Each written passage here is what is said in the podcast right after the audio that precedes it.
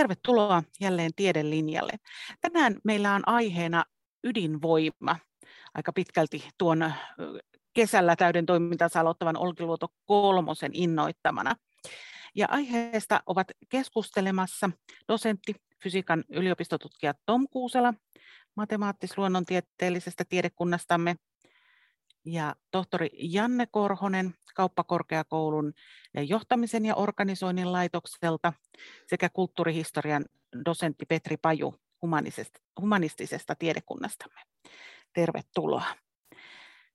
Ja minä olen Turun yliopiston tiedottaja Erja Hyytiäinen ja apunani täällä on kollegani Antti Tarponen, joka hoitaa tuon tekniikan kuntoon. Lähdetään liikkeelle perinteisellä tavalla, eli sillä, että jokainen asiantuntijamme kertoo, että mikä on hänen näkökulmansa ydinvoimaan. Lähdetäänkö liikkeelle sinusta, Petri?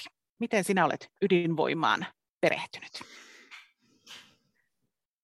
Joo, useammastakin näkökulmasta on, olen tullut tutustuneeksi eri, eri tutkimusten vaiheessa tähän ydinvoimakehitykseen ja, ja historiaan. Ja ehkä semmoinen, mikä itselle ekana tulee mieleen, on se, että olen pitkään tehnyt, tehnyt historian tutkimusta näistä, näistä ydinvoiman niin kuin rakentajista, eli, eli, eli erityisesti tämmöisestä, tämmöisestä professori Erkki Laurilan ja, ja kumppanien, kumppanien toiminnasta ja, ja tehnyt elämäkertaa siitä Laurilasta ja, ja, ja sillä, sillä tavalla niin kuin pyörinyt, pyörinyt sen ydinvoima-aiheen piirissä pidemmän aikaa, tehnyt muun muassa tällaisesta 50-luvun atomi-innostuksesta kirjoittanut aikanaan ja toisaalta tietysti aihe on valtava laaja, laaja ja, niin kuin, ja, ja, ja tota niin, niin en, ole, en ole mitenkään täyden, täyden tai silleen niin kuin aukottomasti tutkinut sitä, että, että tota niin, niin, mutta sillä, sillä tavalla se historia tullut, tullut selvitetty. Sitten mä olen viime aikoina tämmöisestä tota niin, ydinjätteen, ydinjätteen, ydinjätehuollon historiasta ja, ja ydinjätteen loppusijoituksesta kiinnostunut ja, ja tutkinut sitä, sitä yhdessä hankkeessa, hankkeessa mitä, mitä kaikkea siihen voisi liittyä ja, ja mitä humanistit voisi siihen, siihen tuoda, tuoda oma, omaa panosta. Ja se, sehän on tietysti tosi ajankohtainen nyt, kun, kun Posivakin on hakenut käyttölupaa sille tuolle onkalolle ja se on niin kuin, sikäli, sikäli näyttää, että se on alkamassa, alkamassa se loppusijoitus ensimmäisenä maailmassa, just Suomessa. Ja et siinä, siinä on kysymys niin kuin tiedon säilyttämisestä siinä onkalosta ja, ja tämmöisestä niin kuin tulevaisuuskysymyksestä myöskin, myöskin sitten, mihin, mihin ehkä se historian tutkimus voisi myös osaltaan auttaa. Ja sitten mä olen myöskin tehnyt tutkimusta ydinaseiden leviämisen estämisestä, eli, eli erityisesti niin kuin ydinsulkusopimuksesta ja, ja siitä, miten, miten, niin kuin näitä, miten maailmalla valtiot on pyrkinyt toimimaan, että, että ydinaseet ei leviäisi, leviäisi 60-luvun lopulta, lopulta lähtien erityisesti tämän, tämän ydinsulkusopimuksen alla, alla ja tota, niin miten Suomi on ollut siinä mukana, mukana auttamassa, auttamassa tätä asiaa ja, ja ajamassa, ajamassa niitä, niitä agendoja. Ainakin sellaisiin näkökulmiin tulee itselle mieleen. Ja näihin palaamme tässä tiedelinjan aikana, mutta sitä ennen Janne, kerrotko sinä sinun näkökulmasi? Joo, mielelläni. Tota, mun näkökulma on hyvin vahvasti se, että, että tota, millä lailla, minkälaisilla keinoilla me voitaisiin torjua tämä tällainen laajemmin sanottuna kestävyyskriisi, minkä yksi osatekijä tämä ilmastokriisi nyt on, ja miten me voitaisiin rakentaa sellainen yhteiskunta, että mikä voisi olla sitten perusteiltaan hyvinkin pitkä aikaa kestävä. Ja, ja tota, ydinvoiman osuus sitten tällaise, tällaisessa yhteiskunnassa on yksi sellainen kysymys, mikä itseäni tietysti kiinnostaa ja mistä on jonkun verran kirjoittanutkin. Hyvä, ja palaamme siihen ja erityisesti noihin sinun kirjoissa tuomiin ajatuksiin esille myöhemmin, mutta sitä ennen Tom, mikä on sinun näkökulmasi? No itse nyt en mitenkään harrasta juuri ydinvoiman tai, tai, tai ydinfysiikan tutkimusta, mutta toki nyt fyysikkona olen toki kiinnostunut siitä tekniikasta ja, ja, ja taustalla olevasta, olevasta fy, fysiikasta ja eritoten fuusiotutkimuksesta, koska se on, on semmoinen tutkimushanke, hanke, joka, joka vie fysiikankin ihan sinne äärirajoille, eli sillä tavalla fyysikollekin hyvin tuttu ongelman, ongelman asettelu. Toki sitten itsellä on tuommoinen hyvin käytännönläheinen läheinen kiinnostus, etenkin Olkiluoto kolmosen, koska lämmitän oman taloni sähköllä ja sähköhinta tietenkin on kiinnostava seikka ja olen kovastikin miettinyt, että millä tavalla se sähkö tuotetaan, jota itse, itse käytän ja miten sen hinta ehkä kehittyy ja millä, millä tavalla mahdollisesti kestävällä tavalla se tuotetaan. Eli sillä tavalla kyllä seuraan hyvin mielenkiinnolla, miten esimerkiksi sähkömarkkinoilla tulee tapahtumaan, kun Olkiluoto kolmonen valtakunnan verkkoon kytketään. Joo, mutta ennen kuin mennään siihen, koska tuo on hyvin mielenkiintoinen kysymys myös, mutta, mutta tota, Tom, lähdetään ihan perusteista, eli, eli mitä ydinvoima on? No ydinvoima nyt kun tässä niin kun ydinvoimalla mielessä tarkoitetaan, niin, niin puhutaan nimenomaan tällaisista ydinprosesseista, joilla voidaan tuottaa energiaa, lähtökohtaisesti lämpöä ja sitä sitten edelleen sitten myös sähköä. sähköä. Tämmöinen ydinvoimalla nyt tyypillinen prosessi, eli tämmöinen fissioprosessi, niin sen tapahtuu jatkuvasti luonnossa. Eli myös meidän maankuoressa, missä nyt radioaktiivisia aineita nyt on, mutta tyyp, suurimmat pitoisuudet on uraani ja torium, ja ne siellä hissuksen hajoaa koko ajan ja itse asiassa tuottaa maankuoreen merkittävän määrän lämpöä. Eli siellä on maapallo itse asiassa, se maapallon kuori on tämmöinen tämmöinen ydinreaktori tässä mielessä, eli se tuottaa ydinreaktoiden kautta jatkuvasti merkittävän määrän, määrän lämpöä. Ja toki siellä muitakin prosesseja, muun muassa radon syntyy tämmöisestä, tämmöistä uraanin ja toriumin hitaasta hajoamisesta kohti lyijyä, niin syntyy radon, radon kaasua. Öö, varsinaista fissioreaktio, sellaista mitä tapahtuu sitten ydinreaktoreissa, niin ei luonnossa tapahdu. Eli se on, on tämmöinen, tämmöinen prosessi, mikä on sitten kyllä ihan ihmisen, ihmisen keksimä, keksimä tota noin, niin, niin, tapa tuottaa runsaasti energiaa hyvin pienellä määrällä materiaa. No sitten jos mennään tähän toiselle puolelle, eli ei puhuta fissiosta, vaan fuusiosta, niin, niin, niin sehän on meidän kaikkien elämän ehto. Eli auringon energia, mikä kaikkea täällä maapallollakin sitten loppujen lopuksi pyörittää, joko suoraan tai välillisesti, niin, niin auringon ytimessähän tapahtuu fuusioreaktio ja, ja se tuottaa tosiaan sen auringon synnyttämä säteilyenergia. Hmm. Tällainen ensimmäinen kokeellinen ydinreaktori rakennettiin 1942 tai silloin valmistui, saatiin tuolla Chicagon yliopistossa ja ensimmäinen sähkön tuotantoon tarkoitettu ydinreaktori otettiin käyttöön Moskovan lähettyvillä 54. Miten tällainen ydinvoimala toimii? Tom.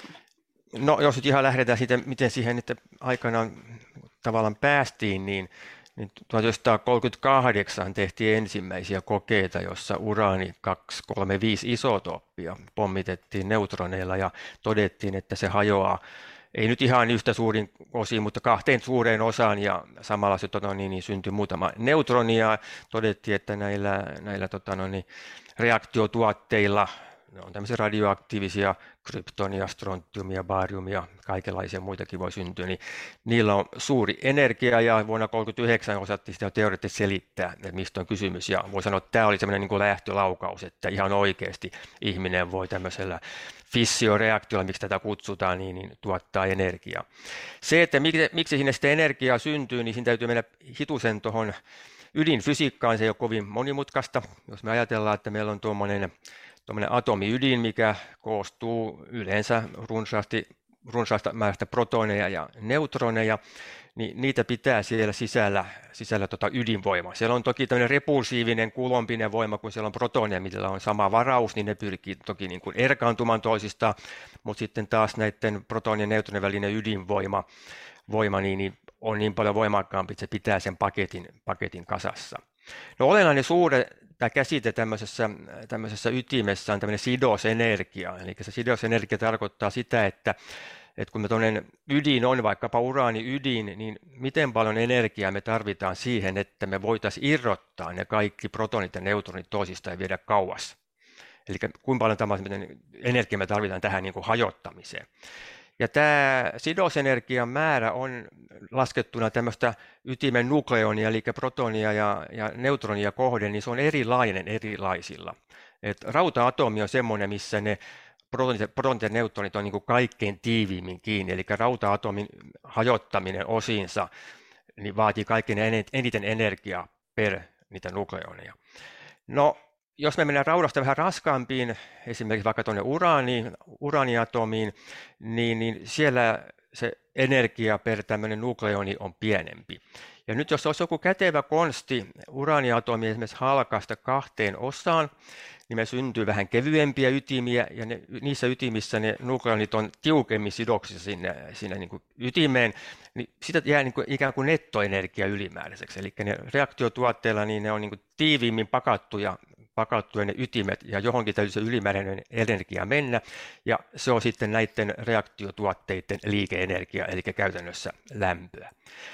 No, tietenkin tuossa ytimen hajottaminen kahteen kevyempään osaan niin, niin ei ole yleisesti ottaen helppoa.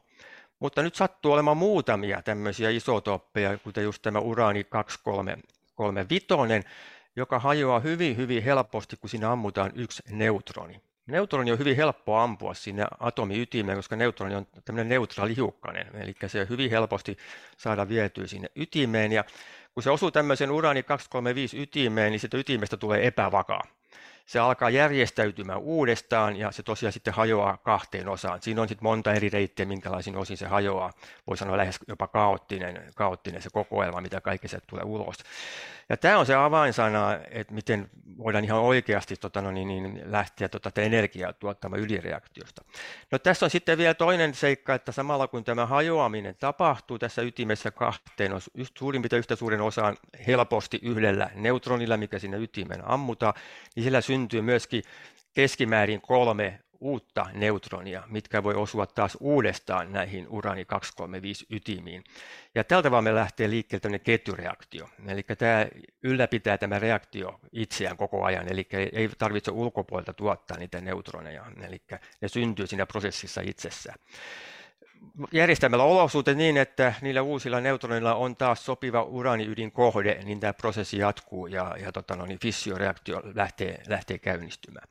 No, teknisenä haasteena tässä on tietenkin se, että tämä reaktio tapahtuu mahdollisimman tasaisesti, että se tosiaan ei kuole pois, jolloin se koko fissioreaktio pysähtyy, tai toisaalta, ettei se lähde hallitsemattomasti liikkeelle, kuten esimerkiksi tapahtuu sitten ydinpommissa, missä se on ihan haluttukin haluttukin tapahtuma. Tämä on niin se perus, perusmekanismi tässä fissioreaktiossa. No sitten meillä on toinen vaihtoehto, on, on tota no niin, mennään kevyemmistä taas kohti rautaa. Eli rauta tosiaan on semmoinen rajapiste siinä, eli raskaamista mennään kohti rautaa, niin me saadaan fissiolla tuotettua energiaa. Toinen vaihtoehto on, että mennään kevyistä kohti rautaa ja tyypillisesti me lähdetään sieltä ihan kaikkein kevyimmistä, kevyimmistä alkuaineista liikkeelle. Ja silloin puhutaan fuusioreaktiosta. No helpommin tämä fuusioreaktio näin ihmisen näkökulmasta laboratoriossa tai reaktorissa tapahtuu niin, niin liittämällä yhteen deuterium ydin. Deuterium on siis vetyä, jolla tota, noin, on yksi ylimääräinen neutroni. Ja sitten toisaalta tritiumia, ja tritiumi on, on myöskin vety, vetyydin, mutta siellä on kaksi ylimääräistä neutronia. Kun tritium ja deuterium saadaan ammuttua yhteen, niin syntyy helium-4 neljä ydin ja samalla syntyy runsaasti energiaa.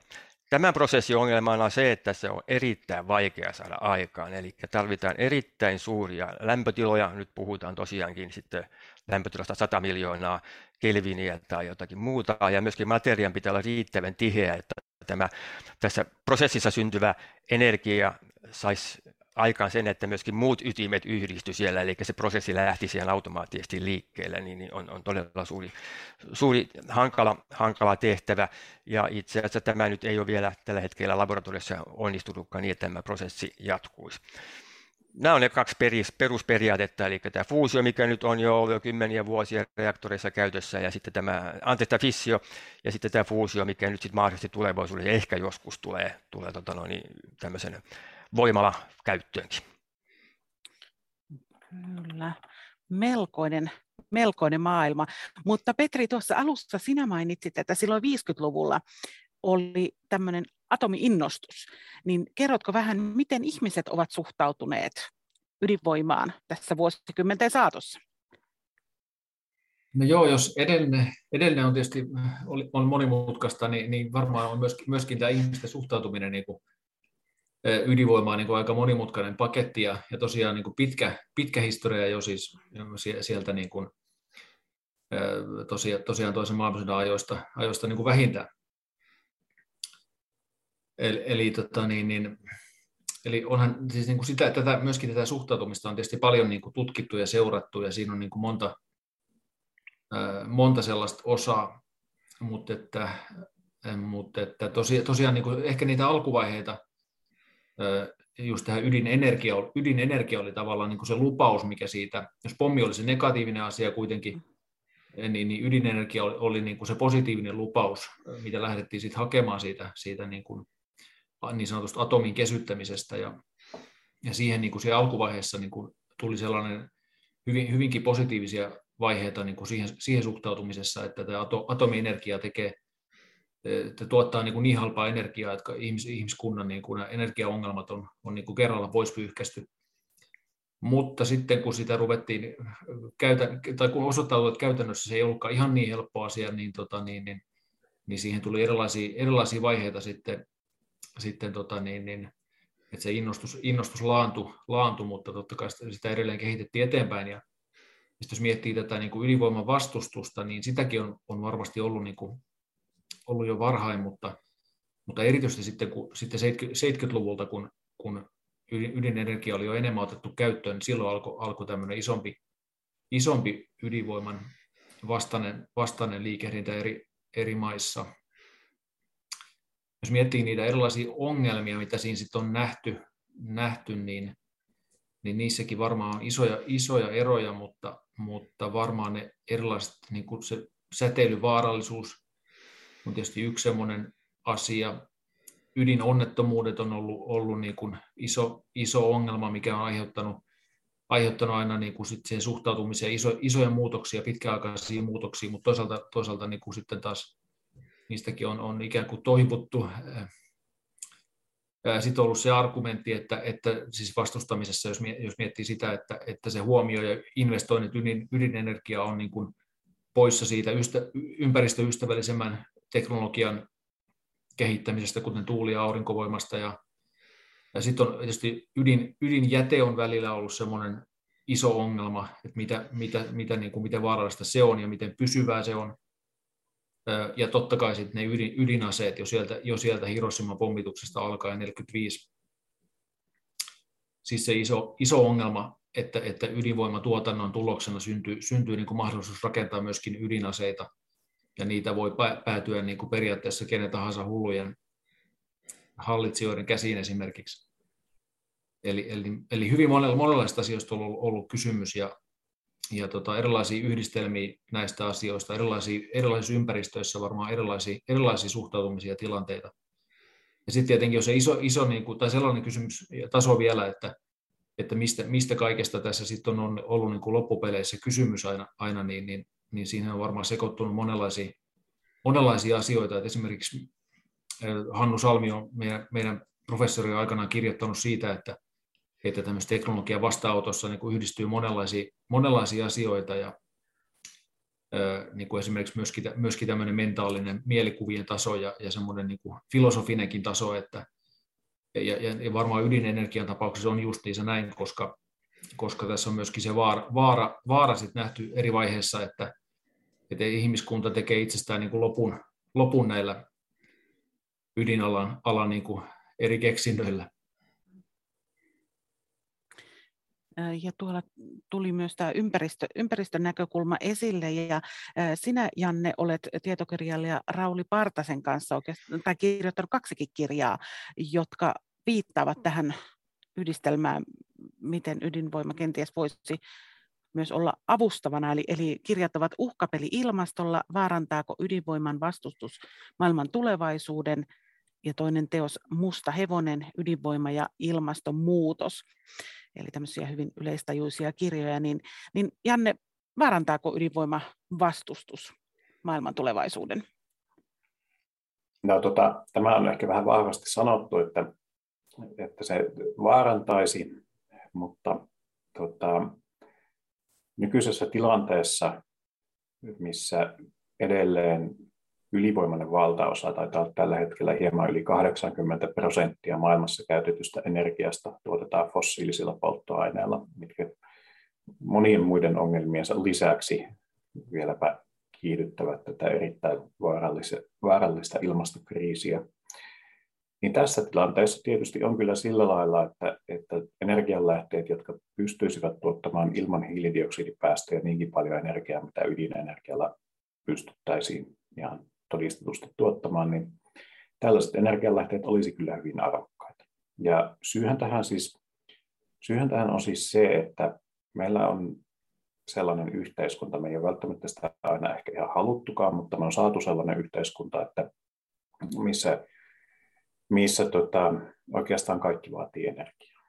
Ja kaikki, mitä me tässä tehdään, niin, niin, niin perustuu tavalla tai toisella siihen, että meillä on ollut käytettävissämme valtavan paljon halpaa ylimääräistä energiaa. Tämä on se, mikä, mikä tota, se lopuviimein saa aikaan teollisen vallankumouksen. Kaikki nämä hienot tekniikat olisi pelkkiä patsaita ilman sitä energianlähteitä, jotka näitä tekniikoita, koneita ja laitteita pyörittää. Ja nyt kun me ollaan rakennettu sitten tämmöinen globaali sivilisaatio, mikä perustuu hyvin runsaan energian käytölle, jopa tällaiselle tuhlailevallekin käytölle, niin tällaisen sivilisaation kurssin muutos sitten, kun todetaan, että tämä keskeinen energianlähde ei yksinkertaisesti voi, niin kuin, sen käyttöä ei vain voida jatkaa. Niin, niin, niin tällaisessa kurssin muutoksessa kyllä silleen pitää ainakin näkisin, että kannattaisi käyttää tai ei ainakaan suoralta kädeltä hylätä mitään sellaisia työkaluja, mitkä, mitkä tota, voisivat merkittävästi auttaa. Ja ydinenergiassa on tässä pelissä nyt sellainen erinomainen etu, että, että tota, se on ympäristövaikutuksiltaan suhteellisen vähäinen tapa, suhteellisen, suhteellisen kevyt tapa tuottaa aika paljon energiaa kerralla. Esimerkiksi Suomessa nyt kun tämä Olkiluoto kolmonen viimein saadaan käyntiin, niin sen vuosituotannoksi odotetaan noin 13 terawattituntia sähköä. Jos nyt oikein tässä päässä niin lasken, niin terawattituntihan tarkoittaa miljardia kilowattituntia, mikä on varmaan useimmille tuttu, tuttu sähkölaskusta. Ja vaikkapa 2020, niin esimerkiksi tuulivoimalla tuotettiin Suomessa yhteensä 7,8 terawattituntia. Eli yhden tällaisen reaktorin lisää. Siis nyt ei edes puhuta ydinvoimalasta, jossa ydinvoimalassa voi olla useita reaktoreita yleensä onkin. Niin yhden tällaisen reaktorin lisääminen voi lisätä tällaisen vähähiilisen sähkön tuotantoa saman verran kuin kokonaisen maan, tämmöisen pienen maan kylläkin, tota, rakentama tuulivoima. Ja tämä, tämä on se, mikä tekisi nyt ydinvoimasta hyvin potentiaalisen vaihtoehdon. Mutta sitten taas toisaalta asiassa on aika paljonkin mutkia, mitä Petri varmaan tässä vähän, vähän jo tota, viittasikin näihin. Ja, ja täytyy silleen, mutta täytyy todella painokkaasti todeta, että sellainen käsitys, että ydinvoima olisi tämmöinen hopealuoti, että ne ihmelääke, jolla tämä ilmastokysymys saataisiin ratkaistua, niin se on kyllä täyttä puuta heinää. Samaten on myös väitteet, että ilmastonmuutos olisi jo ratkaistu, jos, jos vain vaikkapa vihreät ei olisi vastustaneet ydinvoimaa, koska ää, meillä on perusongelmana sellainen, että meillä on tällainen yhteiskuntajärjestelmä, joka perustuu sille, että koko ajan pitää saada enemmän. Ja ää, nämä varhaiset ydinvoiman vastustajat oli aivan oikeassa nyt sitten, kun niin jälkikäteen katsoo, niin siinä väitteessä, että se ydinvoima ei tule niinkään korvaamaan näitä muita energianlähteitä, vaan se tulee vain niiden lisäksi. Ja niin kauan kuin näin tapahtuu, että nämä uudet energialähteet ei korvaa näitä fossiilisia, vaan tulee vaan niiden lisäksi. Siis fossiilistenkin käyttö on kasvanut tässä viime aikoina. Ja paitsi hiile, hiilessä on nyt alkanut näkyä vähän sellaista positiivista kehitystä, eli sitä on hieman käyttö on huipusta vähentynyt. Niin, niin, niin kun niin tämmöiset energialähteet tulee vain tällaisten entisten tuhoisia energialähteiden lisäksi, niin se on käytännössä vain tarkoittanut sitä, että me on saatu tehtyä enemmän vahinkoja nopeammin. Eli, eli sillä lailla, niin, niin, niin, jos ei tähän ei kyetä puuttumaan, että jos ei kyetä sille oikeasti korvaamaan näitä enemmän vaarallisia vaihtoehtoja, niin sitten ydinvoimasta ei ole apua, ei ole mistään muustakaan kylläkään. Ja silloin ydinvoiman vastustus nyt ei silleen sinänsä tässä konkurssissa vaikuta mihinkään. Mutta jos me päästään sitten sellaiseen tilanteeseen, että missä me todella kyetään korvaamaan näitä tuhoisempia energianlähteitä vähemmän haitallisilla, niin kuin vaikka ydinvoimalla ja uusiutuvilla, niin, niin, niin sitten, sitten tästä voisi olla ihan kohtuullisen merkittävääkin vetoapua. Nyt kuitenkin tällä hetkellä näyttää siltä, että, että nämä ydinvoimateollisuuden lupaukset siitä, että he saavat oikeasti rakennettua näitä reaktoreita aikataulussa ja budjetissa, niin ei ne nyt ole ihan niin hyvin pitäneet kuin mitä olisi ollut syytä. Ja tästä ja muista syistä, mitkä on pitkälti poliittisia, niin mä itse uskon, että esimerkiksi Euroopassa ei tulla, tulla kyllä niin näkemään tässä lähivuosikymmenellä mitään valtavaa ydinvoimarakennuspuumia, mutta ihan jokainen reaktori, mitä saataisiin rakennettua, niin se olisi kyllä veisi sillä asiaa eteenpäin, että, että tota, nähdäkseni tämä niin kannattaisi näitä rakentaa. Joo, mä olisin pikkasen vielä lisännyt tuohon, tuohon, mitä Janne toteaa, niin jos ajatellaan nyt kestävää kehitystä laveamminkin, niin, niin mehän on ajatus se, että tota, no, niin kaikki jätteet pitäisi jotenkin hyödyntää, sivuvirrat teollisuudessa pitäisi hyödyntää. Monasti tämä on tietenkin hyvä ajatus ja, ja se on, siinä on toki ollaan hyvällä, hyvällä alulla, mutta aika usein unohdetaan se, että se jätteiden käyttäminen uudestaan tavalla tai toisella kierrätykseen vaatii yleensä valtavasti energiaa. Eli nehän ei synny ollenkaan niin kuin helposti taas uudestaan kierrätettävyys. Eli se monasti unohtuu keskustelussa. Eli vaikkapa joku, joku vaate tai kuitujen kierrättäminen tai, tai jotakin muuta tämmöistä, vaikkapa alumiininkin kierrättäminen taas uudestaan, ne vaatii ihan valtavasti energiaa ja sen takia esimerkiksi sähkön kulutuskin tulee, tulee, tulevaisuudessa tulee jatkuvasti kasvamaan, koska sitä tarvitaan koko ajan enemmän enemmän. Jo pelkästään tämän materiaalin kierrätyksen toteuttamiseen. Eli, eli kyllä me, vaikka me ei käytettäisi ne itsellisiä luonnonvaroja, niin jos me nyt halutaan tämä nykyinen elintaso pitää ja, ja nämä pyörät pyörimässä niin, ja, ja kierrätystä laajentaa, niin energiaa tarvitaan lisää. No sitten hiukan tuohon Petrin, Petrin tota, näihin asenteisiin liittyen, niin vähän tuonne teknologian näkökulma myöskin. 80-luvulla niin, niin, niin oli kuitenkin aikamoinen buumi rakentaa ydinvoimaloita.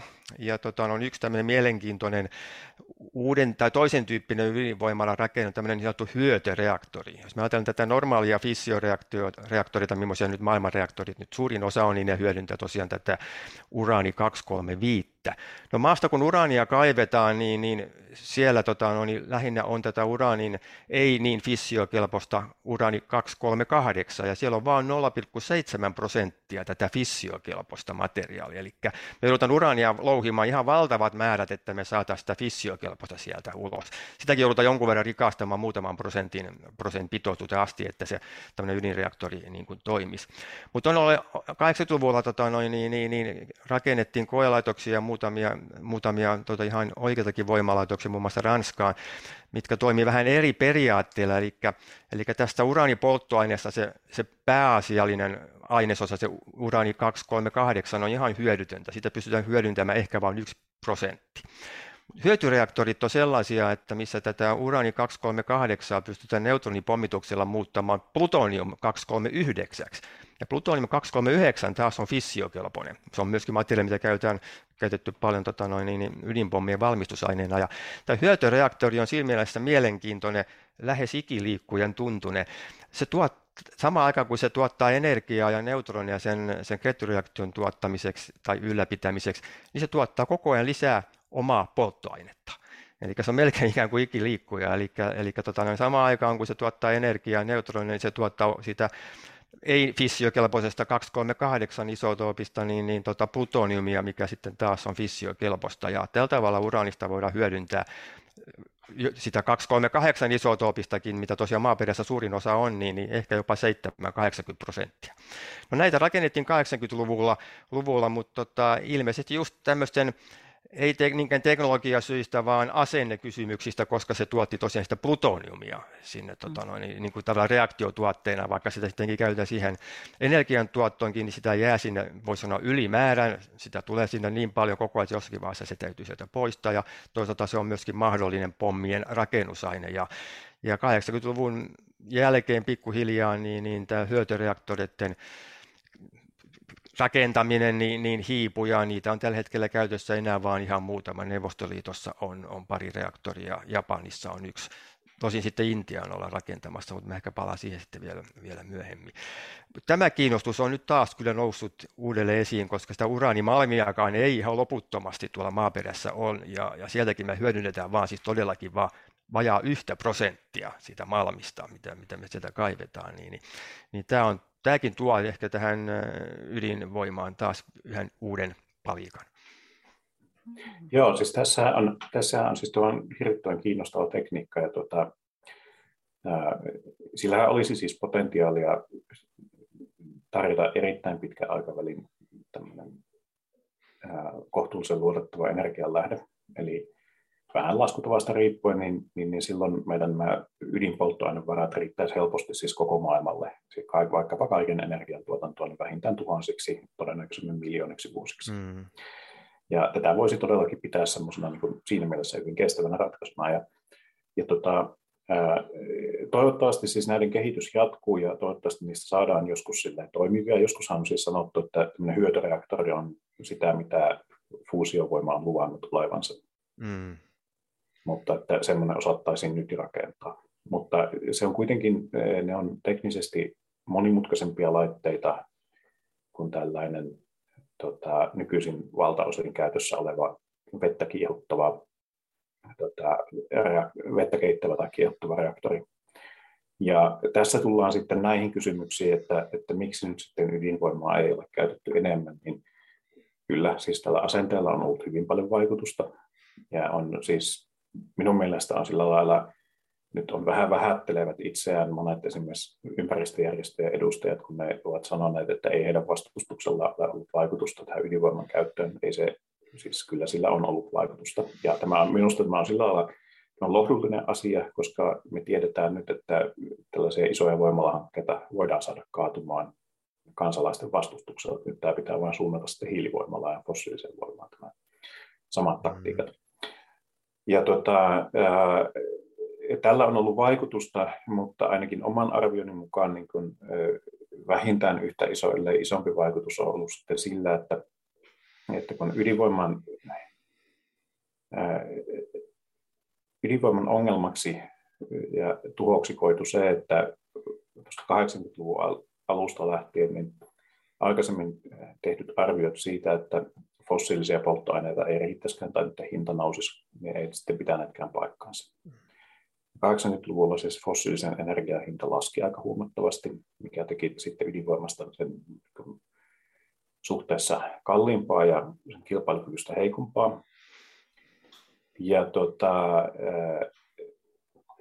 samaan aikaan sitten läntisissä teollisuusmaissa lähdettiin tämmöiselle sähkömarkkinoiden deregulointilinjalle, eli ajateltiin, että aikaisemmista, aikaisemmista mallista, missä sähkö tuotettiin pääasiassa isojen monopoliyhtiöiden, usein valtionyhtiöiden toimesta, niin pitäisi siirtyä sitten tämmöiseen niin kuin enemmän yksityiseen malliin.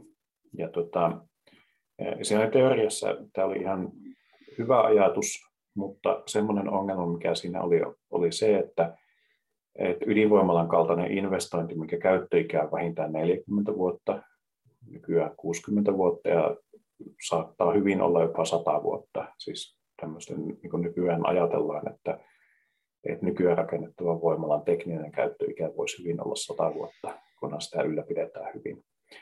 Niin, niin tota, tällaisten investointien tekeminen tämmöisellä dereguloidulla markkinalla, missä, missä se tota, lyhyen tähtäimen voitto on tärkeä asia, on ihan todella vaikea. Ja tämä on semmoinen yksi iso syy, että, että tota, minkä takia me ei ole nähty sitten hirveästi tämmöistä ydinvoimarakentamista, koska se käytännössä vaatii nykyolosuhteissa niin jonkinlaisia valtiotoimenpiteitä, va, suoria valtioyhtiöitä tai sitten valtioiden tukea näiden rakentamiseen. Tietysti näin vaatii nyt niin kuin, Siis tämä, tämä on sellainen ongelma, että jos me nyt halutaan oikeasti muuttaa tämä energiajärjestelmä kestäväksi, niin tällaista panostusta tarvitaan joka tapauksessa, että ei tässä mitään semmoisia ilmaisia lounaita tai helppoja vaihtoehtoja valitettavasti enää ole.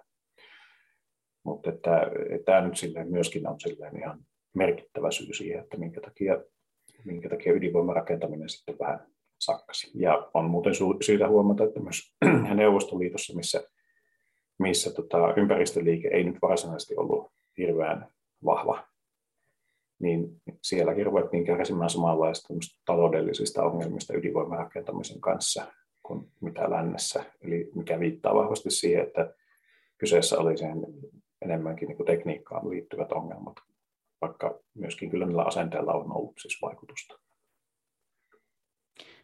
Miten Petri, kun ydinvoima on ollut ympäristöjärjestöjen vastustettavien asioiden listalla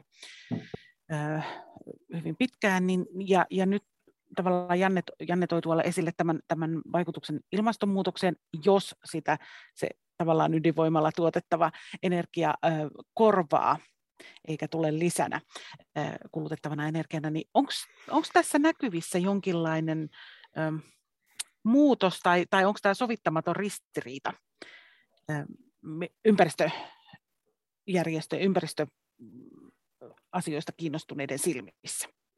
voiko ydinvoimasta tullakin hyväksyttävää?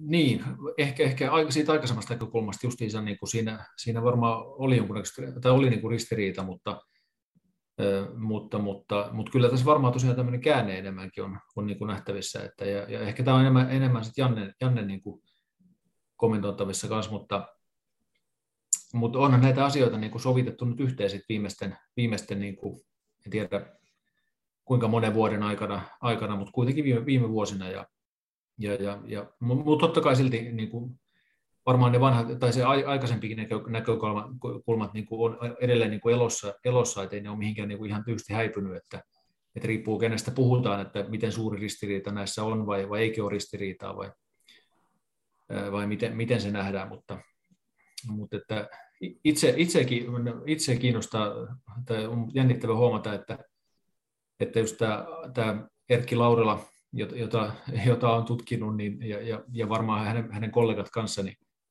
niin ne esitti näitä tämän tapaisia ajatuksia jo, jo tota 80-luvulla, että, että ydinvoima on se ympäristölle niin kuin, paljon parempi, enemmän tutkittu ja, ja niin kuin kokonaisuudessaan turvallisempi vaihtoehto kuin, kuin sitten ne, ne vanhemmat fossiiliset polttoaineet, mitä silloin, silloin niin kuin vielä, vielä niin kuin, tota, niin, mitkä hallitsee. Ja, tota, niin, niin, ja että enemmän, enemmän niin koskiikin voisi jäädä, jäädä niin kuin luonnontilaa esimerkiksi, niin kuin silloin, silloin nostettiin niin kuin esiin silloin 80-luvulla. Ja tietenkin se silloin, silloin ne argumentit tulkittiin helposti sellaiseksi, sellaiseksi niin kuin ydinvoiman edustajien puolustamiseksi, mutta mä, kyllä mä luulen, että esimerkiksi Laurilla, Laurilla ja kumppanit, niin tai ainakin, ainakin Laurilla, niin, niin yritti enemmän niin kuin esittää niitä sitten niin kuin kuitenkin tieteentekijänä ja semmoisena puolueettomana asiantuntijana, vaikkei sitä, vaikkei sitä sillä tavalla ehkä sitten läheskään kaikki tulkinneetkaan. Hmm. Mutta onhan tästä niin kuin, niistä ajoista niin kuin tultu, tultu aika, aika pitkä ja niistä, niistä semmoisista väännöistä, mitkä sit siitä, siitä niin kuin seurasi, niin on tultu pitkä, pitkä matka ja, ja, ja, ja nythän Suomessakin on niin kuin järjestetty mielenosoituksia jo niin kuin ydinvoiman puolesta – eikö tämmöinen ollut, ollut tuossa joskus, mm. joskus tota, jossakin vaiheessa lähiaikoina, niin kyllä se kuvaa sitä, että aika iso muutos on tapahtunut.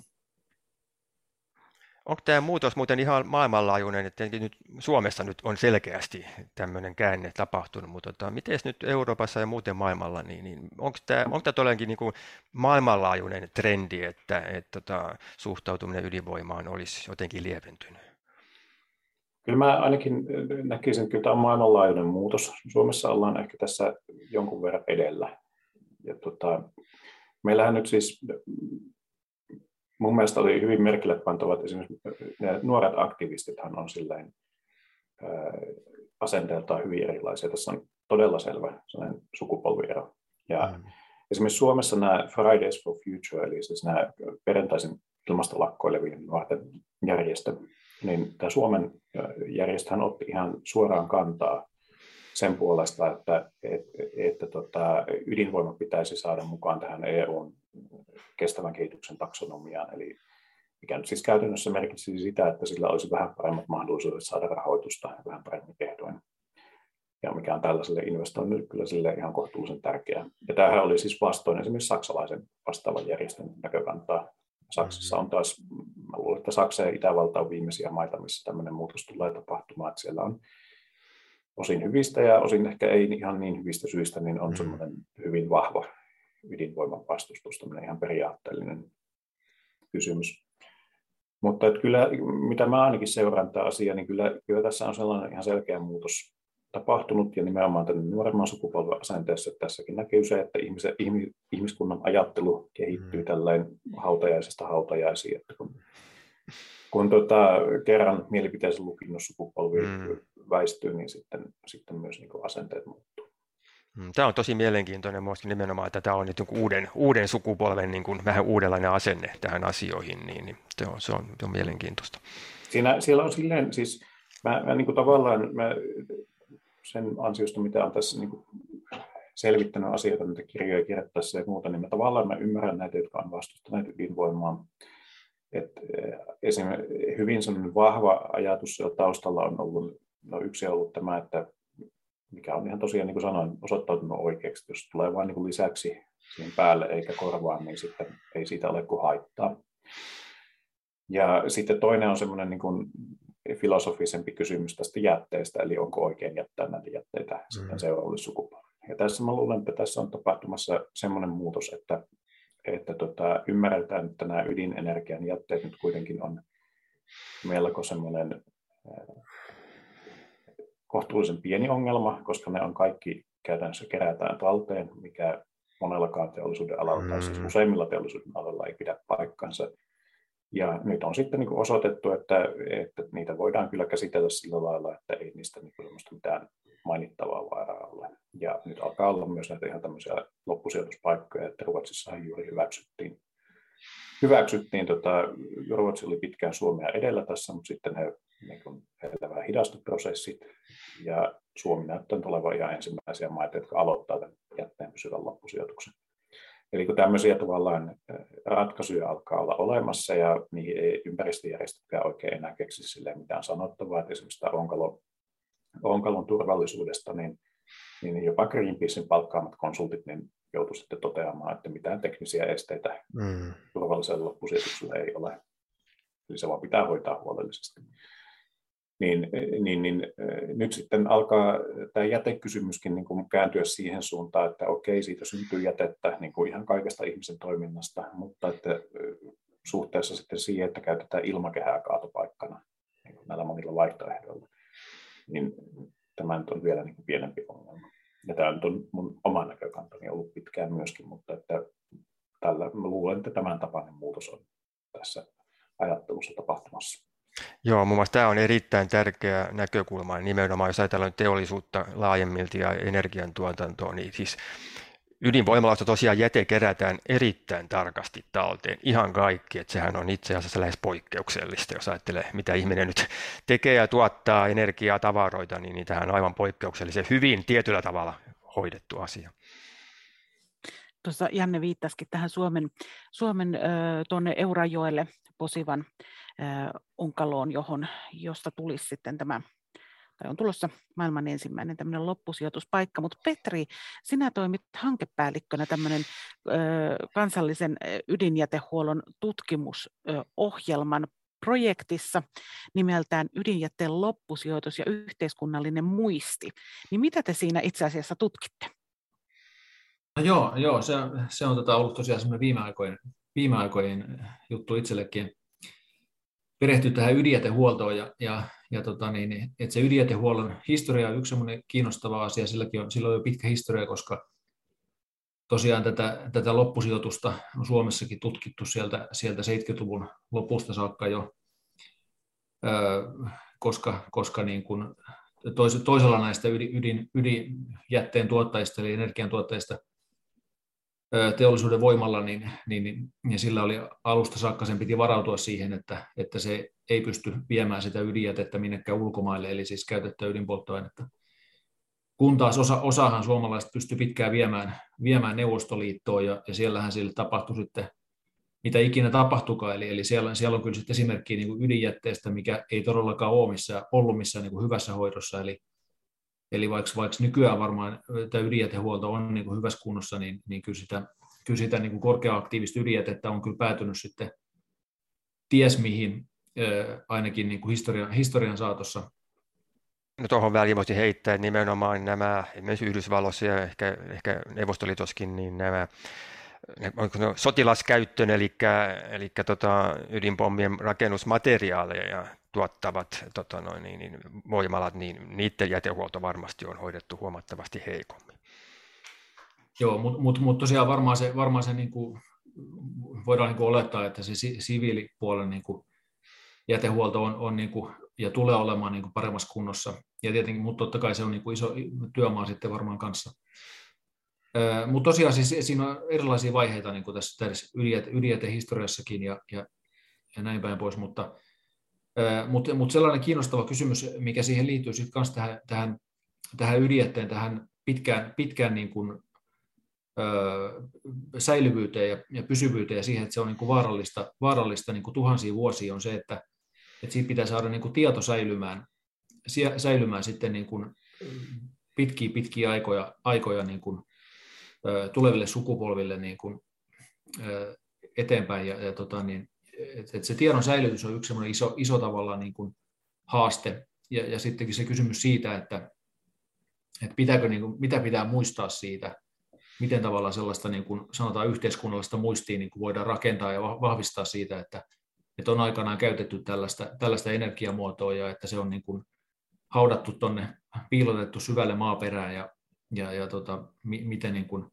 mitä sen kanssa, mitä, mitä sen kanssa niin kuin, miten, miten se muisti pitäisi hoitaa, jos näin, jos näin voi sanoa. Ja, ja sitähän on, on niin kuin tutkittu, tutkittu sitäkin, niin varsin, varsinkin ulkomailla, Yhdysvalloissa, myös Ruotsissa, pitemmän, pitemmän aikaa, mutta, mutta nyt on, on sit selvittänyt kanssa, että minkä verran siitä on Suomessa, Suomessa niin kuin tehty tutkimusta tai, tai kirjoitettu, ja, ja, ja näyttää siltä, että aika vähän, et siinä, siinä selvästi niin kuin suomalaisilla on niin kuin sit opittavaa myöskin, myöskin tuolta tota, niin, niin, muista maista, mikä, mikä on niin kuin kiinnostavaa näin tämmöisessä maailman johtavassa ydinjätteen sijoitusmaassa. Mm. Joo, tämä on mun mielestä erittäin tämmöinen, voisi olla lähes eksistentiaalinenkin kysymys, jos meidän pitää tosiaankin joku tieto varmasti välittää tuhansien vuosien päähän eteenpäin. Sitten mikä se sivilisaatio sitten missäkin, missäkin on, niin sehän on siis tilanne, mikä on aivan uusi. Tulee vaan jotenkin analogisena vähän mieleen, arkeologit on sanonut, että jos haluaa niin kuin varmistaa, että joku tieto varmasti säilyy tulevillekin polville pitkälle, pitkälle aika eteenpäin, niin kirjoita se savitaululle, poltaa ja hautaa maahan, niin se on niin varmin konsti. että se on vielä myöhemminkin tuhansien vuosien jälkeen luettavissa. Ehkä tässä nyt ei ihan tätä tarvitse tehdä, mutta joku analogihan tässä on, kun sinne maahan piilotetaan sitten näitä jätteitä. jätteitä. Tähän, tähän tuo siis ihan uudenlaisen niin kuin aikaperspektiivin ihmisen tekemiseen ihan oikeasti. Et siinä, et vaikka se ei ole pelkästään käytännönkään ongelma, vaan myöskin ihan, ihan, ihan niin kuin ajatuksellisella tasollakin, niin tähän tulee ihan, ihan uusi, uusi, uusi aspekti koko asiaan. Niin tässä tavallaan ollaan sellaisten kysymysten äärellä, että, että mitä niin ehkä aikaisemmin, siis ydinvoima on ehkä niin ensimmäisiä tämmöisiä tekniikoita, että millä oikeasti miettimään sitä, että ihmisillä on todella paljon vaikutusta tähän planeettaan ja voi olla todella pitkäaikaista vaikutusta. Mä olen tässä just lukenut tätä ympäristötieteiden historiaa, yhtä kirjaa. Ja siinä, siinä tuota, tuottiin aika hyvin esille se, että että miten todella vahvasti on niin kuin vallinnut sellainen ajatus, että ei ihminen pysty mitään tekemään tällä planeetalla.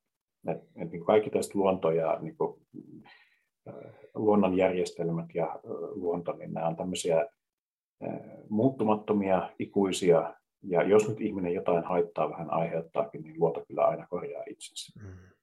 Ja tämä on varmaan, siis tämähän onkin ollut ihan hyvä approksimaatio niin kauan kuin ihmisten voimat on ollut aika pieniä, mutta nyt kun meillä on tämän meidän koneiden ja meidän valtavan, meillä on näin valtava kyky käyttää energiaa ja tehdä työtä, niin, niin, niin tämän ansiosta, niin meillä on nyt myös hyvin merkittävä ja koko ajan kasvua kyky muuttaa tätä maailmaa. Tässä on jouduttu niin ehkä silleen, arvelisin, että ydinvoiman kanssa on, on niin ensimmäisiä kertoja jouduttu vastakkain tämän todellisuuden kanssa, toisaalta sen kanssa, että, että se on antanut kyvyn niin periaatteessa lopettaa sivilisaatio ydinaseiden muodossa, ja sitten toisaalta just tämä, että se on aiheuttanut tällaisen kysymyksen, että miten, miten niin kuin jopa satojen tuhansien vuosien päähän ulottuvilla, ulottuvia vaikutuksia voi niin tällä meidän nykyisellä toiminnalla olla.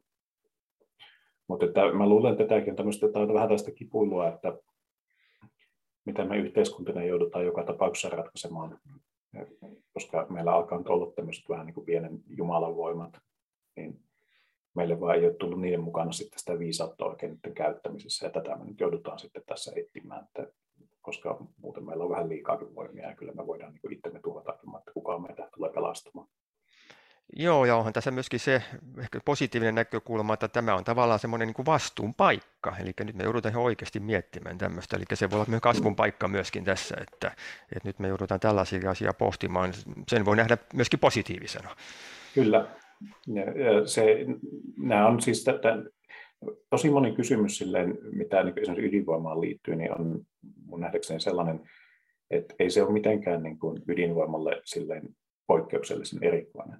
Et jopa niin kun, kun puhutaan onnettomuuksista, niin Euroopassa edelleen vesivoimaloiden onnettomuudet on aiheuttaneet selvästi suurempaa tuhoa kuin ydinvoimaloiden onnettomuudet.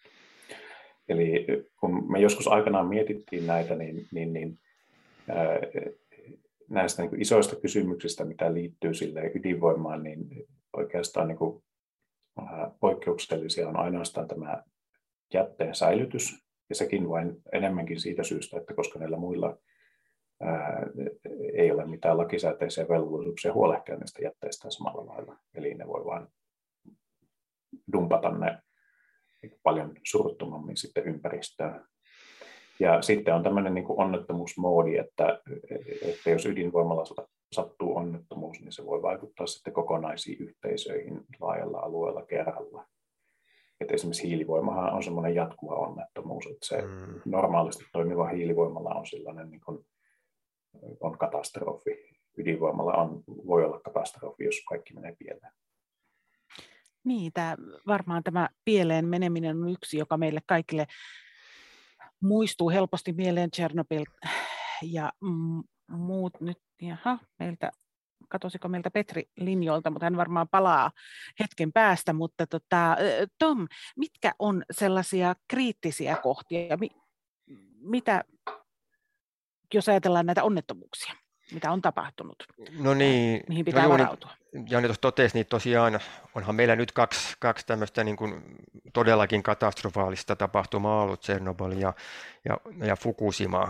Sima, tota, noin, niin, niin, niin.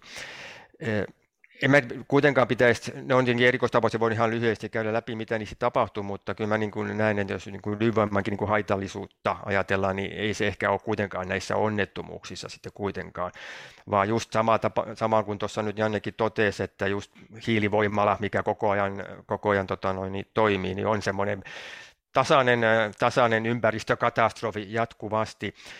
Tokihan ydinvoimaloillakin on sitten tämmöistä samanlaista vaikutusta, niin uranilouhinta. Se nyt ei ihan, ihan tota, no, haitatonta ole, että sitä joudutaan tosiaan louhimaan kuitenkin merkittäviä määriä ja siellä on omat toki nyt paikalliset ongelmansa, mutta kuitenkin ja etenkin jos nyt sen voimaloiden, tai voimaloita rakennetaan lisää, niin, niin, niin uraniakin täytyy louhia entistä, entistä enemmän. Et ehkä se siellä on sitten se jatkuva tasainen kuorma, minkä ydinvoimalatkin aiheuttaa. Jos nyt ajatellaan niin kuin Tsernobylin onnettomuutta pikkasen ironisesti ajatellen, niin siinähän tehtiin kaikki mahdollinen voitava, että se onnettomuus tapahtui. Eli siltä vaan nyt on hyvin epätodennäköinen. Ja ihan lähtökohtahan oli jo tavallaan se, että se voimalatyyppi on sellainen, mitä ei ole käytössä missään muualla kuin, kuin Neuvostoliitossa tai, tai Venäjällä, Venäjällä niin, niin, niin, niin, niin, se oli jo semmoinen se voimalaitos, mikä pienillä tehoilla on lähtökohtaisesti jo epävakaa ja, ja tota, siitä voi tavallaan nyt monen onnettoman sattuman ja huonon, huonon tota noin, päättelyn ja, ja osaamattomuuden takia tuo Tsernobylin onnettomuus tapahtui. No toki sen ympäristövaikutukset siinä lähiympäristössä oli, oli, oli pahat, mutta ei nyt maailmanlaajuisesti en katso, että se nyt kuitenkaan aiheutti niin merkittäviä laskeumia, että kyllä ne on lähinnä sitten, emme ole ihan paikallisia, mutta kuitenkin siinä lähiympäristössä, että muualla nyt ei ehkä niinkään paljon. No Fukushima tietenkin on toinen, toinen tota, tapaus, Fukushimankin osalta niin on sanottava, että kun se, se maanjärjestys tapahtui, niin, niin ne, silloin siellähän on kuusi reaktori, kolmehan oli ajettu jo huoltotöiden takia muuten alas, se oli kolme käytössä, niin nämä kolme reaktoria ajettiin ihan hallitusti alas juuri niin kuin niiden pitikin, pitikin mennä, eli siis maanjäristys ei sinänsä aiheuttanut mitään, mitään ongelmaa, ongelmaa vielä. Ongelmahan siellä Fukushimassa oli se, että koko Fukushiman voimalaitos kytkeytyi irti valtakunnan verkosta, eli se ei saanut enää sähköä, sähköä muualta ja joutui niin kuin omillaan toimimaan. Ja, no sitäkin varten nekin ydinvoimaloissa on, on varageneraattorit, jotka netkin siellä käynnistyi ihan, ihan niin kuin pitikin, pitikin mutta tota, kun sitten 50 minuuttia myöhemmin tuli se, se tsunami, niin se voi sanoa hukutti nämä varageneraattorit ja, ja sähkönsaanti sillä tavalla sitten loppui. Toki nyt sinnitteli vielä sitten Fukushimakin vielä osa reaktorista tunteja, jopa, jopa, jopa vuorokaudenkin pystyvät vielä ylläpitämään niitä, mutta sitten, sitten niiden, niiden kontrolli tavalla sitten jo viime kädessä katosi. Sekä, sekä Tsernobylissa että Fukushimassa siellähän ei tapahtunut hallitsematonta ketjureaktiota missään vaiheessa, vaan itse asiassa kummassakin tapauksessa reaktioastian ja, ja muita rakenteita rikko vetyräjähdys, eli siis siltä tavalla ihan normaali, normaali räjähdys, että siellähän ei tosiaan mitään ketjureaktiota hallitsemattomasti tapahtunut kummassakaan, että sekin pitää toki muistaa, että nehän eivät räjähtäneet sillä tavalla kuin ydinpommi, välttämättä maalikot ei aina sitä sitten ehkä eroa tee, että ne oli tosiaan vetyräjähdyksiä, räjähdyksiä, mitä siellä tapahtui, mutta yhtä kaikki toki, toki onnettomuuksia siellä. Mutta tota, jos näitä riskejä, niin, niin kyllä mä tosiaan, niin kuin tuossa totesin, niin varmaan tuollainen tasainen, tasainen tota noin, niin, niin haitta, mikä ydinvoimalasta tulee, jos nyt ajatellaan tätä loppusijoitushommaa kuitenkin pystytään hoitamaan, niin on ehkä tosiaan tämä uraanilouhinta louhinta ja siihen liittyvät, liittyvät tota seikat. Ja sekin sitten taas kuormittaa vain tiettyjä paikkoja maailmassa, mikä on tietenkin ehkä vähän epäreilua. Muut käyttää ja muut sitten kantaa, kantaa sitten kaikki haitat siitä. Mm, sama, sama ongelma tietysti niin on sitten kaikissa näissä vaihtoehdoissakin, että, että ei nekään silleen niin kuin tuolle vaan tiivisty ilmasta oleviksi, että aineet pitää niihinkin kaivaa. Ja tämä on, tämä on kyllä siis, Nämä on just semmoisia, siis tämä on ehkä niin enemmän semmoisia epäreiluuden kysymyksiä just tällä mm. lailla, että, että vaikkapa tämä nyt sitten uraanikaivos tai että on, onko se sitten vaikka niin rautakaivos, mistä kaivetaan sitä tuulivoimallinen rauta, sama mm. siinä on, että, että me nyt jostain syystä hyväksytään sellaiset hyvin suuret eriarvoisuudet ja epäreiluudet siinä, että, että jotkut tavallaan niin maksaa laskun ja toiset sitten nauttii hyödyt. Ja tämä, tämä on minusta tässä ehkä se keskeisin ongelma mm. juuri, että, että se ei ole, nämä ei ole, niin, nämä ei ole niin teknisiä kysymyksiä, nämä ovat enemmän niin poliittisia, poliittisia ongelmia, mitä niin kuin, en usko, että näihin osasta varsinaista teknistä ratkaisua olemassakaan, että se ratkaisun pitää tapahtua jotenkin, jotenkin muuten. Mutta että, tuosta vielä näistä voimaloiden turvallisuudesta, niin, niin, niin nythän siis on, tässähän on tapahtunut paljon kehitystyötä näiden voimaloiden tekniikassa sillä lailla, että kyllä mä uskon, uskon siihen, kun nämä voimalat rakentavat insinöörit sanoo, että nämä uudet voimalat on merkittävästi turvallisempia, eli siis siellä on tavallaan huomioitu samalla lailla näitä aikaisempia onnettomuuksia läheltä piti tapahtumia opetuksia, mitä lentoliikenteessä, että jos nyt vaikka meillä olisi lentoliikenteessä sama turvallisuustaso kuin 50-luvulla, niin, niin, niin päivittäin kuolisi satoja, mm. ellei tuhansia ihmisiä. Ja eh, samalla lailla on näissäkin niin opittu, ja nämä varmasti nämä uudet on turvallisempia, mutta tietysti niin kuin, ää, monimutkaisessa järjestelmässä tulee aina sattumaan odottamattomia onnettomuuksia. Niitä voidaan vähentää, mutta ei niitä koskaan saada kokonaan pois. Ja jos me jatketaan ydinvoiman käyttöä, niin, niin myös ydinvoimalle tulee sattumaan vahinkoja. Ja sitten tietysti niin se kysymys, että miten paljon se aiheuttaa nyt sitten haittaa. Ja tosiaan nyt Tsernobylin vaikutuksia on tutkittu paljon. Ei ole kyetty silleen juurikaan osoittamaan sillä lailla, että siitä olisi sellaisia niin kuin, ää, ollut siitä, siitä oli, oli kyllä niin merkittäviä terveyshaittoja se entisen Neuvostoliiton alueella. Surullista kyllä iso osa niistä olisi ollut estettävissä, jos, mm. jos siellä olisi jaettu nämä joditabletit tai edes olisi rajoitettu esimerkiksi maidon ja kasvisten syöntiä. Mutta kun kumpaakaan ei tehty ajoissa, niin sitten, sitten kävi näin.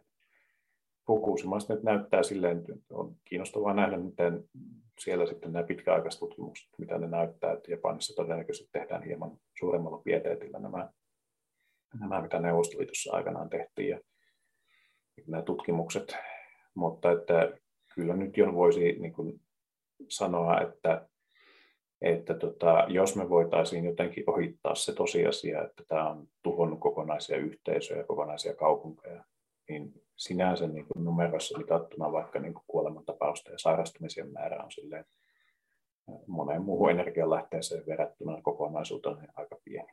Mutta tietysti ei me voida sitä ohittaa kokonaan, että siellä on kokonaisia kaupunkeja, ja ihmiset ei oikein, osa ihmistä ei uskalla palata, ja sitten loppujenkin on vaikea palata, kun ei jos ei ole ihmisiä, niin ei siellä ole töitäkään.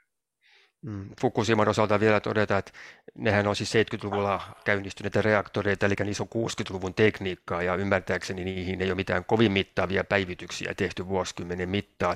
Et itse asiassa toisaalta olen aika hämmästynyt, että 60-luvun tekniikalla nuo voimalaitokset ei ton pahemmin kärsineet, siis kuitenkaan, kun tota, no, iski sekä maajäristys että tsunami. Et se on niin, kuin, niin, kuin niin karmeat, karmeat tapahtumat ympärillä, että itse asiassa selvisivät loppujen lopuksi hämmästyttävän hyvin noinkin vanhalla, vanhalla tätä tekniikalla varustetut, varustetut voimalat siellä. Hyvä, kiitoksia. Tämä on aihe, josta voisi mm. antaa teidän keskustella vaikka kuinka kauan mielelläni kuuntelisin, mutta meillä aika alkaa loppua, eli kiitän tässä vaiheessa dosentti fysiikan yliopiston tutkija Tom Kuuselaa, tohtori Janne Korhosta ja kulttuurihistorian dosentti Petri pajua. Ja kahden viikon päästä meillä keskustelemme tiedelinjalla terveysteknologioista. Mutta tässä vaiheessa kiitoksia Tom, Janne ja Petri. Kiitos. Kiitos. Kiitos.